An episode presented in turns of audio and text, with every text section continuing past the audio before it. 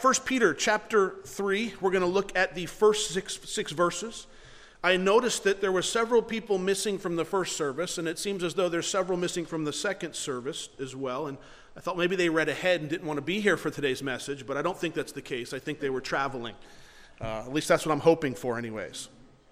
But uh, we're going to begin the next couple of times we meet talking about marriage and the woman's role in marriage as well as the husband's role in marriage. And I must confess to you, I don't necessarily like teaching the wife part of it. I'd rather teach the husband part of it because I am one. Uh, but nevertheless, the Lord has charged me with teaching all of his scriptures uh, exactly the way they've been written, and I will do that to the best of my ability.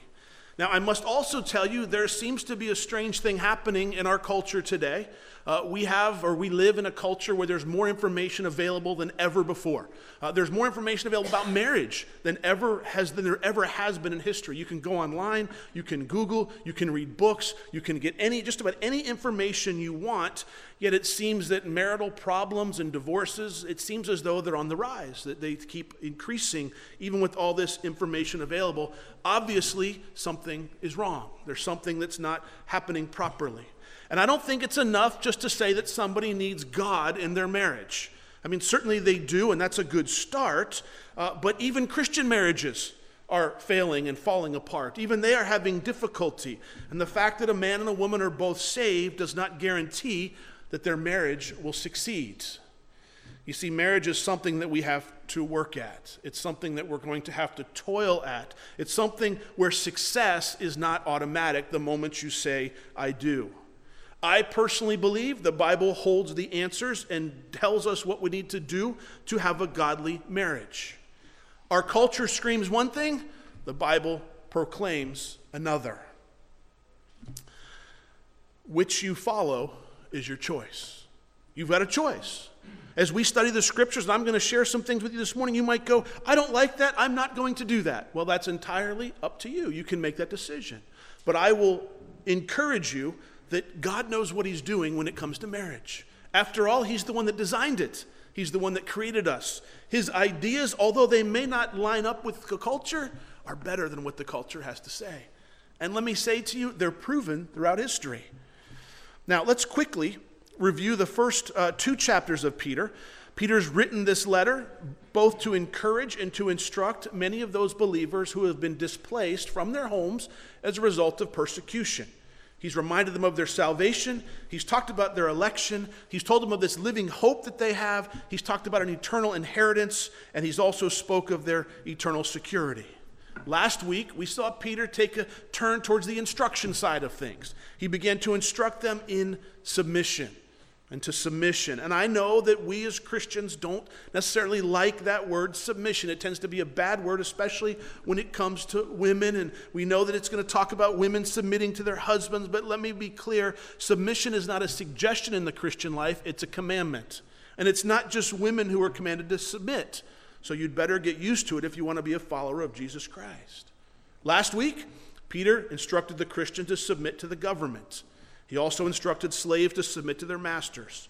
In both of these cases, those called to submit did not get to choose the ones that they were under.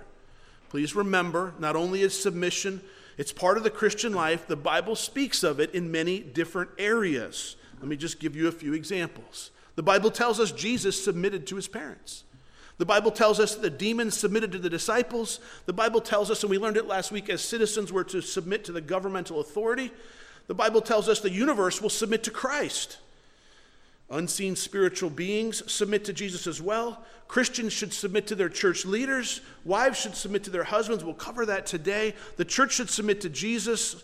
Servants should submit to their masters. We covered that last week. And ultimately, Christians should be submitted to God, which is how everything else falls in place. This morning, we will see Peter give instructions to the wives. And although we're not going to make it to the husbands today, I fully intended to when I started planning this message, but then I realized I couldn't spend 40 minutes on the wives and five minutes on the husbands. That wouldn't go over very well. Although Peter does spend six verses on the wives and only one verse on the husband, that's because we're hard headed. We need it short and sweet to the points, otherwise, our mind goes somewhere else. So this morning, we're going to be looking at the first six verses of 1 Peter chapter 3. Follow along with me as I read them to you. 1 Peter chapter 3 verse 1 Wives likewise be submissive to your own husbands. And even if some do not obey the word they without a word may be won by the conduct of their wives. When they observe your chaste conduct accompanied by fear do not let your adornment be merely outward arranging the hair wearing gold or putting on fine apparel. Rather let it be the hidden person of the heart, with the incorruptible beauty of a gentle and a quiet spirit, which is very precious in the sight of God.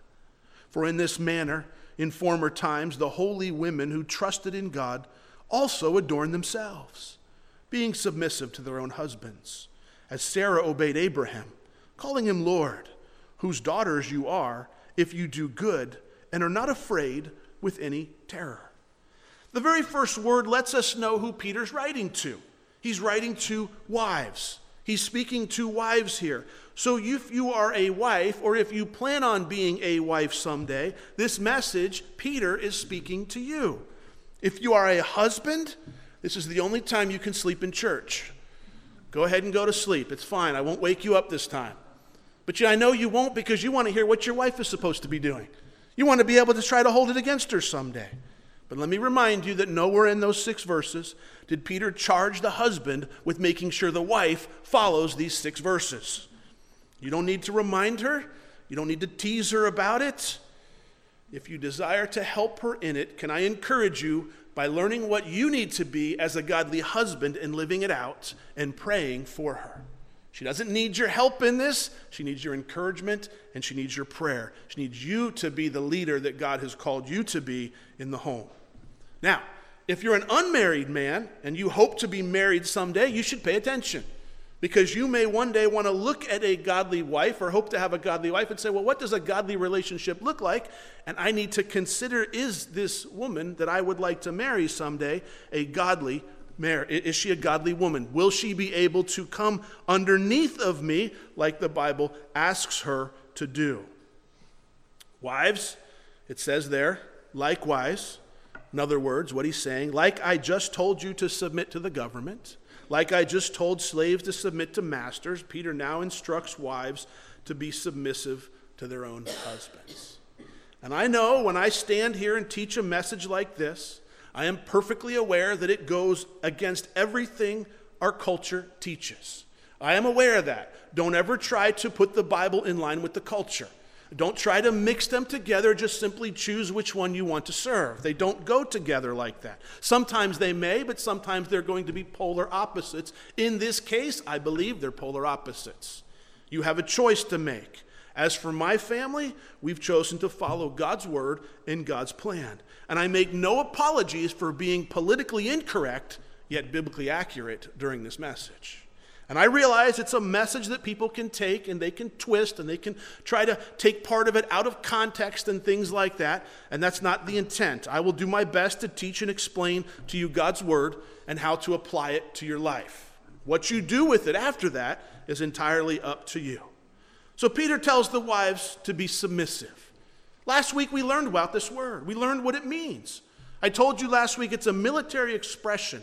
And it means this to arrange in formation under a commander. To arrange in formation under a commander. In any military around the world, there's an order, there's a structure, there's a hierarchy, there's a chain of command. God's economy is exactly the same way. When it comes to the family, the Lord has called the husband to be the leader, and he has asked the wife to place herself underneath of her husband, yet to come alongside of him and accomplish what he's called that family to do together in the ministry that he's called them to. Her job is to help him accomplish the things that they're called to do together. Men are commanded to leave, to, I'm sorry, to lead and to love, not leave their wives, lead their wives and love their wives. Wives, you're commanded to come alongside and let your husbands lead you. A wife, and let me make this point a wife or a woman is not a second class citizen. She is not called to be a slave, and her husband is never to treat her like that. A wife is not inferior to her husband, and God doesn't like men better than women. That's not what this is about. He simply created us for different roles. When we come together the way God intended, we accomplish His purpose, and it's a beautiful system that works wonderfully the way He designed it to be. Way back in the book of Genesis, God told the woman, as part of her curse for sinning, that she would have a desire to rule over her husband, but, the but that's not the way that was supposed to go. That's why this doesn't come naturally for women. That's why it's something they have to work at and have difficulty with sometimes. And please remember, when we speak of submission here, we're not just talking about physical submission. We're also talking about your attitude of submission. The attitude of saying, you know, it, it's one thing to submit to your boss at work or to a husband, and, and, and do, I do what I have to do, but my heart is bitter. My heart is mean. That's not the submission that, that Peter's talking about here. He's talking about one of physical submission, but also one with an attitude and a heart. And it, it's done because the woman wants to please God, not necessarily because her husband deserves it. The man is not the ultimate authority in the woman's life, the Lord is. Don't lose that perspective. It's not saying that all of a sudden the husband tells the wife everything that she has to do and can do and can't do. The Lord is the ultimate authority in the woman's life. And because he's the authority, she should look and say, All right, Lord, what do I want me to do? I want you to come underneath of your husband. Okay, I'll do that. Well, but he doesn't deserve it. He's not, he's not in a good place. He, he's not a very good leader. If he led, then I would follow. No, no, that's not the command. The command is not if he's a good husband, if he's a good leader, if he does it the way you want him to do, if you think he's doing it the right way. But the command is pretty clear. Wives, be submissive to your husband. Ladies, if you're not married, can I just say something to you and you plan on getting married someday? And you desire a godly marriage, please ask yourself this question as you begin dating this guy Can I place myself underneath of him? You know how many marriages could be done away with? People would have never gotten married in, in difficult marriages, they just would have said, All right, I want to follow a godly marriage. And the godly marriage says, I'm going to have to play this, I'm going to have to let this man lead me. Do I see him now at this point able to lead me? Not that he's perfect, or is he just, you know, I, am amazed at how many people get into relationships and, and I hear the very things that they liked about their mate when they were dating are the things that drive them nuts after they've been married for 10 years. Oh, he's so fun loving. He just loves to pick up and go on a whim. Well, he's not going to change. He's going to be that way after you have kids and with the job and everything else when there's responsibilities on the on it, it, he's going to be the same way. Consider that before you get married. This is the command that God gives me to a husband. Can I fulfill this in this man? If the answer right off the bat while you're dating is no, you might want to move on. You might not want to waste any time there. Also, please notice something. This is really important. Peter calls the woman to be submissive to who? It says there very clearly, and it says it twice in this passage, to their own husbands. This is in no way saying that women need to be submissive to men. This is no way saying that women can't have a job where she supervises a man. This is, a, this, is a, this is God's talking about the family here, the way the family operates. He's talking about your own husband. This means that, guys, you can't stand out in the lobby after church with your coffee cup empty and have some woman come by and expect her to fill it up for you. She's going to tell you to go get your own coffee. That's perfectly okay. You should get your own coffee. But understand it's her husband, it's your own husband. You get to pick him, ladies, but then you have to live with him. You get to pick him, but then you own him. He's yours. Let me give you a little bit of historical background on this. Back in that day when Peter's writing this, many of these first century women these were becoming Christians and they were married. And their husbands were not becoming Christians. They were not following the Lord. So these women began to, the relationships began to get difficult because they had a, a situation where the woman was following one religion and the man was perhaps following another religion, which was unheard of in that day. You always came underneath of, the, of, of your husband. And so the women began to ask questions like, Should I get divorced?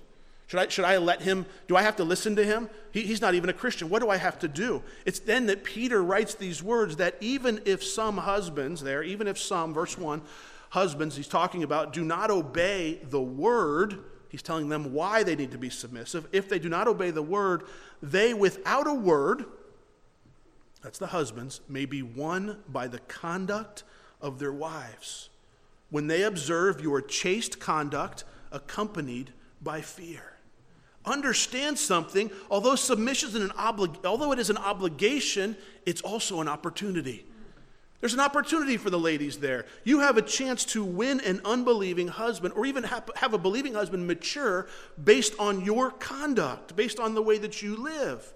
Your husband may not be a follower of Jesus Christ, but you have a chance to bring him to Christ without a word, without saying a word, without preaching to him, without nagging him. How? He told you right there with your chaste conduct, chaste conduct accompanied by fear.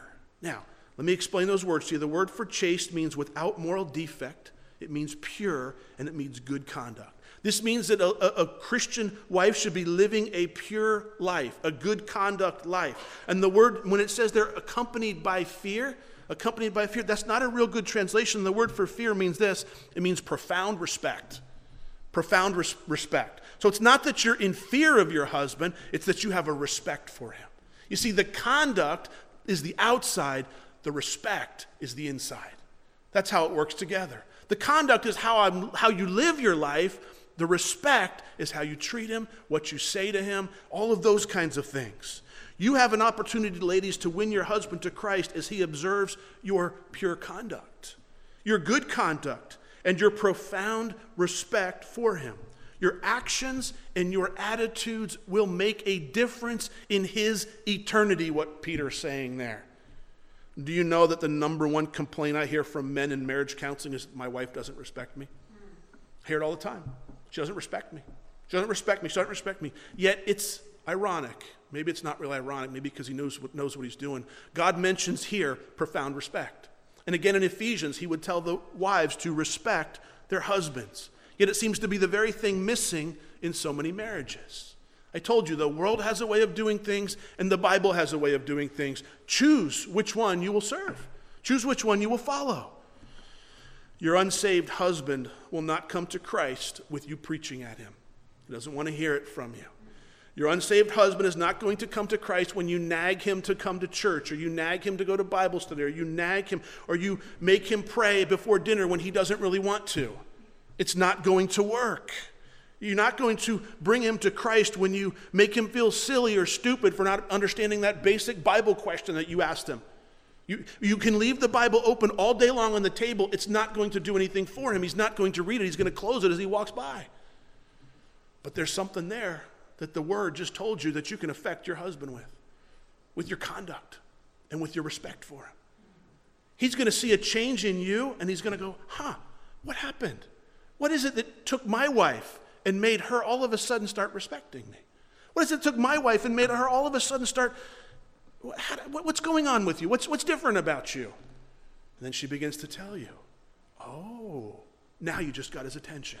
But not all the nagging, it doesn't work that way. Let me say it again your unsaved husband may come to Christ when he observes your good conduct and profound respect for him.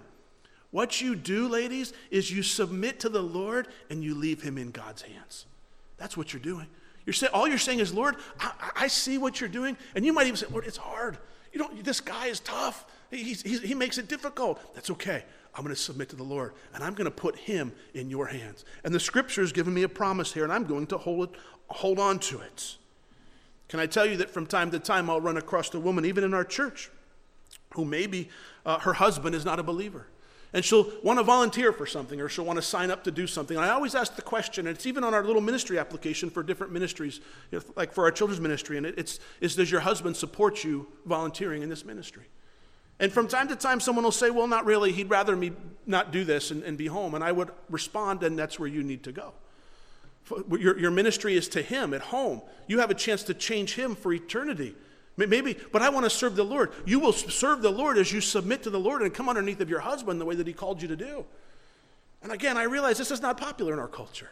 I realize our culture is teaching something completely different. And I realize somebody can pull sound bites out of this message and make me sound like I'm chauvinistic or something else. And I hope you don't see that heart in the scripture because that's not the case at all.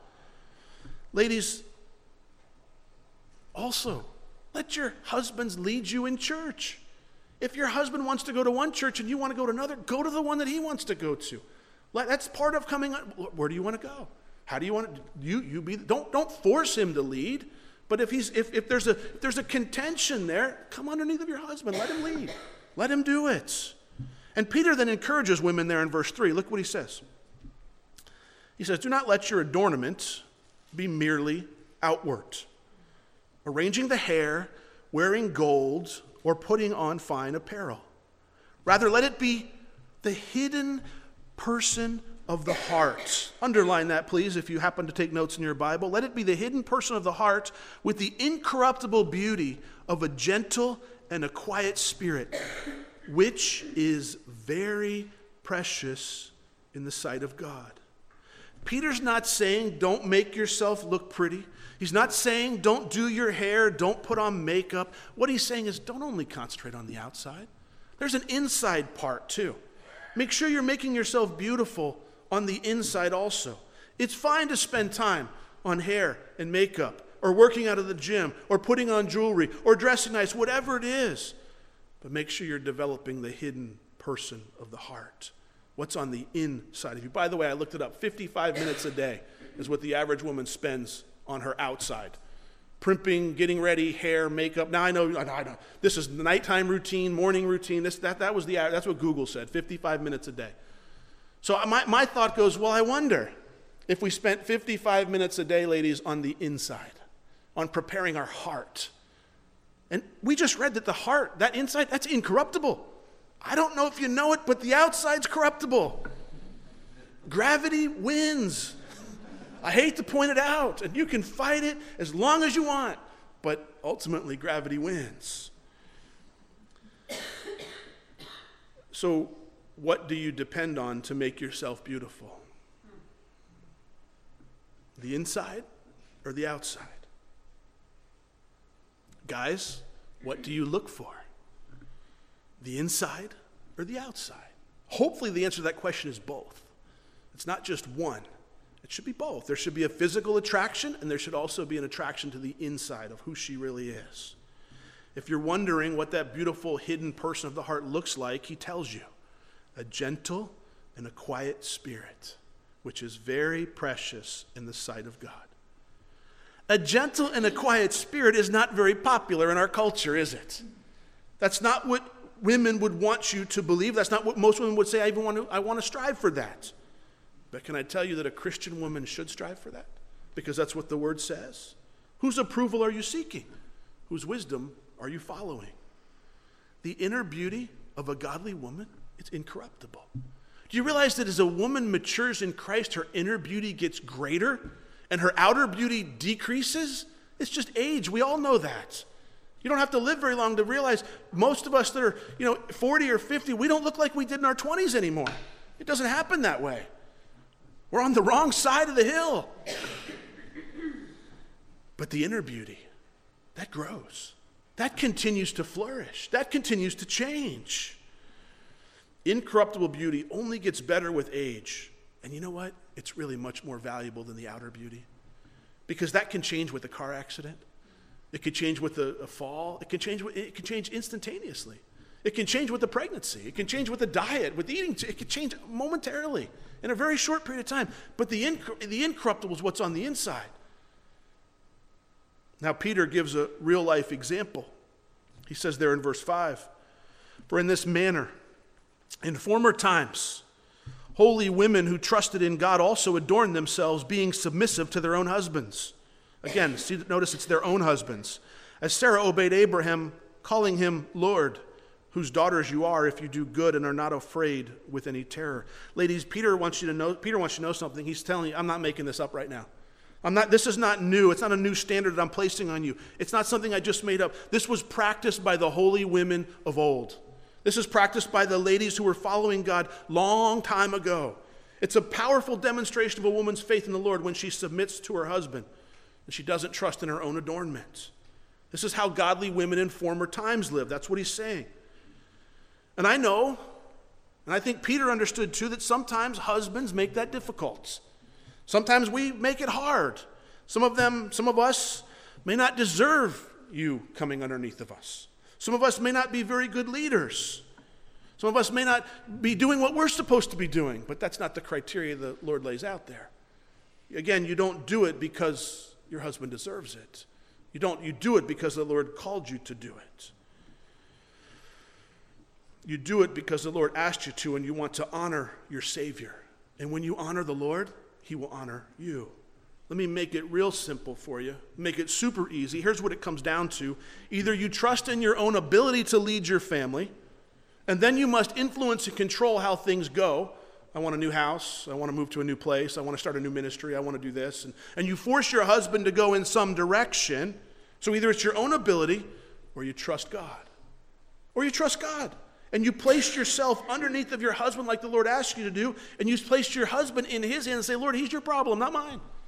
He's yours. If you want him to lead, you need to teach him to be a leader, and I'm going to pray for him. If you want him to learn, me, to learn to love me, then you need to teach him to love, and I'm going to pray for him. You see, you put the husband back in the Lord's hands. Because I can assure you, a democratic marriage doesn't work. You know why? There's only two of you. As long as the votes are the same, as long as you vote yes, it works. What happens when one votes yes and the other votes no? What happens when the husband says, I want to start this new ministry, and the wife says, No, I don't want to? Well, who makes the decision? Well, we, we, we have a thing in our house, and I'm, this is not our house, but we have a thing in our house. Well, we, we always have to agree on everything. Well, then the person who voted no made the decision, whoever that might be. You see, somebody has to make the final decision. Personally, the scripture teaches the man is responsible before God on that decision. It's his responsibility. Ladies, it's a way out for you. If he says, I want to do something stupid, you say, Go ahead, you're going to have to answer for it someday. I just have to say, Okay. I have to say, Okay. That's all I have to do. You trust your ability to handle it, or do you trust God, Him in God's hands? That's really what it comes down to. You know what happens in many of these democratic marriages? The husband backs out, not leaves. You know what he says? Fine. If mama's happy, everybody's happy. If mama's not happy, ain't nobody happy. So he'll just take a step back and say, Whatever you want. Yes, dear. Yes, dear. Whatever you want. Whatever makes you happy. I worked all day. I'm tired. I got a headache. I don't, I don't want to fight. Just fine. Whatever you make happy. That's not a biblical marriage. That's not what God's asking for. He doesn't want the men to just step back and go, Yes, dear. Whatever makes you happy. He wants the men to come to the Lord and say, Lord, what do you want from my family? You show me where we need to go, and, we'll, and I'll, I'll lead my family in that direction. Peter gave us an example of this. And I know sometimes, guys, we do dumb things. We make dumb decisions. But I am telling you, when, you, when, when a woman says, I'm going to follow my husband, if the decision is dumb, the Lord will honor it. Let me show you an example of this. Peter gave it to us right here Abraham and Sarah. I'm not sure if you're familiar with the story of Abraham and Sarah, so I want to quickly share. You don't need to turn there, but this is coming out of Genesis chapter 12. There was a famine in the land they were living. They decide they're going down to Egypt in order to find food. As they approached Egypt, Abraham gets this great idea. He says, I got an idea. He says, Sarah, you're a beautiful woman. And if I take you into Egypt and, and I tell everybody you're my wife, they're going to kill me. So here's my plan, honey. I, am going to tell everybody you're my sister. I'll just, and I want you to go along with it. You, you just say, hey, I'm Abe's sister. You don't tell, now, now, the funny thing is, she really was his half sister, but that's a message for a different story, a different time. But, honey, just go along with this. It'll be okay. It'll, it'll be all right.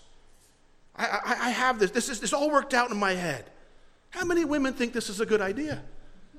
You wouldn't go along with it. What would you say? You'd say, stand up and be a man. What's wrong with you? How come you? No, I'm not going to tell them I'm your sister. What, what, I thought you were trusting in God. I thought you gave your life to Christ. What is wrong with you? Not Sarah. You know what she does? Well, she, the scripture doesn't tell us that, that she says this, but she basically says, okay, honey, if that's what you think's best, that's what I'll do. Now, we all know it's not a very good idea. We know if we were looking at this idea, if Abraham came to you for counsel and said, listen, hey, bud, I'm on my way to Egypt. My wife, you know, she's a really good looking lady, and I'm afraid they're going to kill me, so I think I'm going to tell everybody she's my sister. Is that okay? What, what would you tell her as a guy? No, don't do that. Stand up, be a man. Let God, trust God. But she says, okay. I'll, uh, yep. Abe, if you think that's what we need to do, then that's what we're going to do. Now we can all look at this and go, that's not a very good idea. As they come into Egypt, the Egyptians saw how beautiful she was.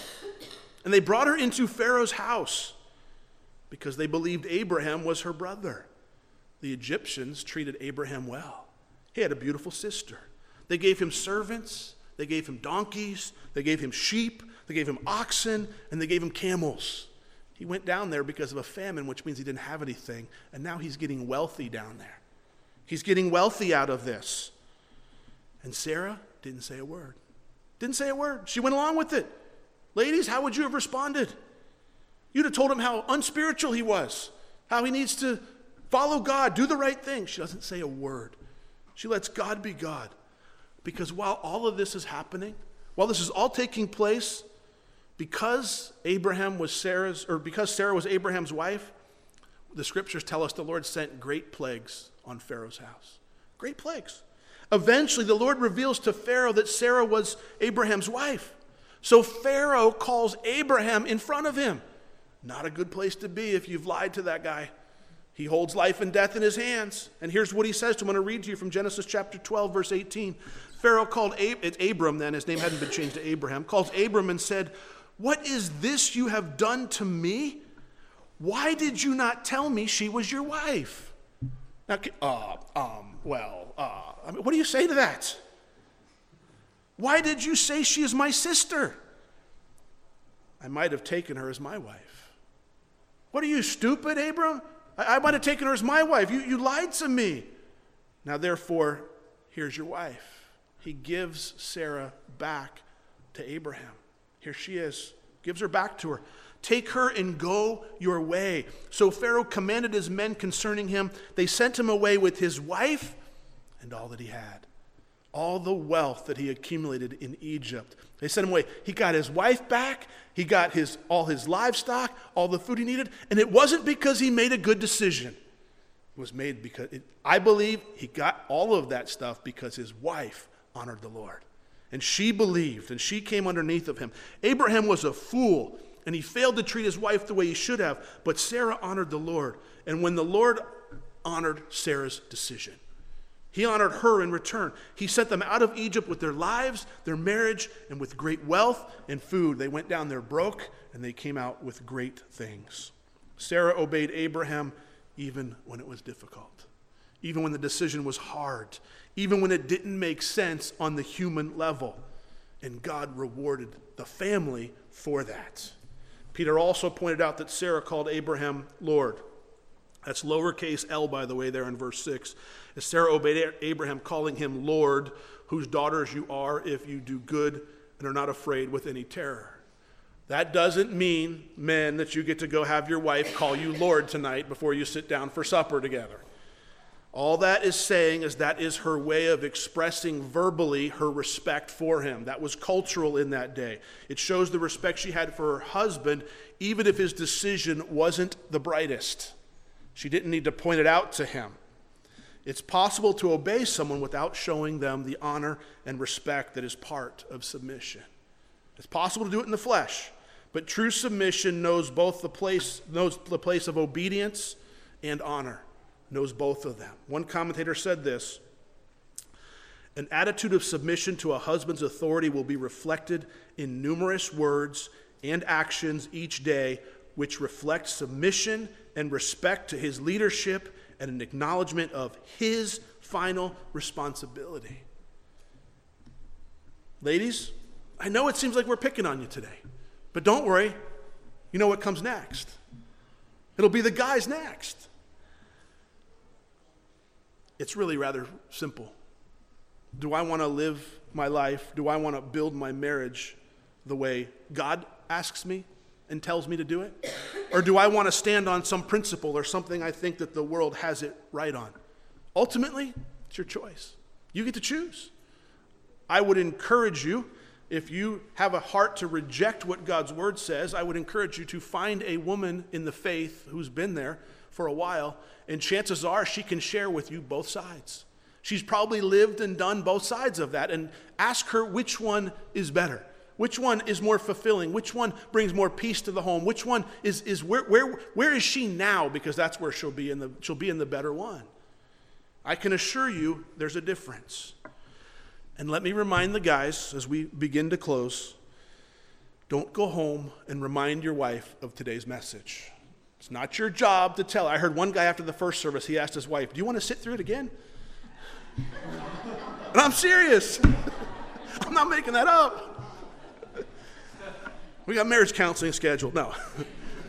he, was, he was joking. He was joking, and, and she was joking with it. But the idea is not that Not that we have, as men, have to remind our wives of this. If you want to help her in this, the best way to help her is to be the husband that God called you to be and to pray for her.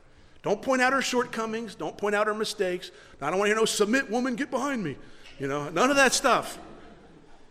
Because as Christian husbands, we're called to love our wives as Christ loved the church. We're called to honor and to respect our wives in all that we do. So sometimes even a joke about something can give off the wrong impression. So don't, it's not our place to do that. But I would encourage you guys, both men and women, including myself and my family, that we would not allow the world's principles to seep in. I don't care if what we teach here is unpopular, because someday I'm going to answer to did I teach God's word? What did God's word say? I am not telling you it's going to be easy, ladies, to come underneath of your husband. I'm not saying that at all. Please don't think uh, I'm, I'm, I'm minimizing. It might be really, really hard for you, but I can tell you it'll be really, really worth it when you do it. Because the Lord will honor your relationship in a way that it doesn't even seem possible, but He will do something miraculous because He's the creator. He's the originator of marriage. He's the one that created man and woman and said, hey, let's bring them together in this union. So may it be that it's our desire to live out God's word. It takes time. I want to encourage you that. You don't just decide, oh, I'm going to do this for the rest of my life. It takes time, it takes practice. It's gonna, there's going to be failure involved, and that's okay. We just continue on striving forth to what God called us to be. And I think if you're willing to do that, you'll see that the Lord's ways are much better than man's ways. Much better, much greater. Let's pray. Father, as we come across scriptures like this, they're hard to hear sometimes. But yet, as I said in the beginning, there's so many problems and so many marriages that I believe your word holds the answer to. Lord, I pray that these words this morning out of your scripture, I pray that they went through with love. Lord, for we know that you've never called a man to rule over a woman, that you don't prefer men over women, but you've called us to different roles that in coming together as one, we can become that husband and wife that become useful in your hands. Lord, may we not take it lightly. May this kind of message not just roll off our back and be gone, but may it be something that we contemplate and that we consider. For it has the power to change our lives forever. This is not a suggestion, but it's a command. May you help us walk in it. In Jesus' name, amen. Let's all stand for one last song.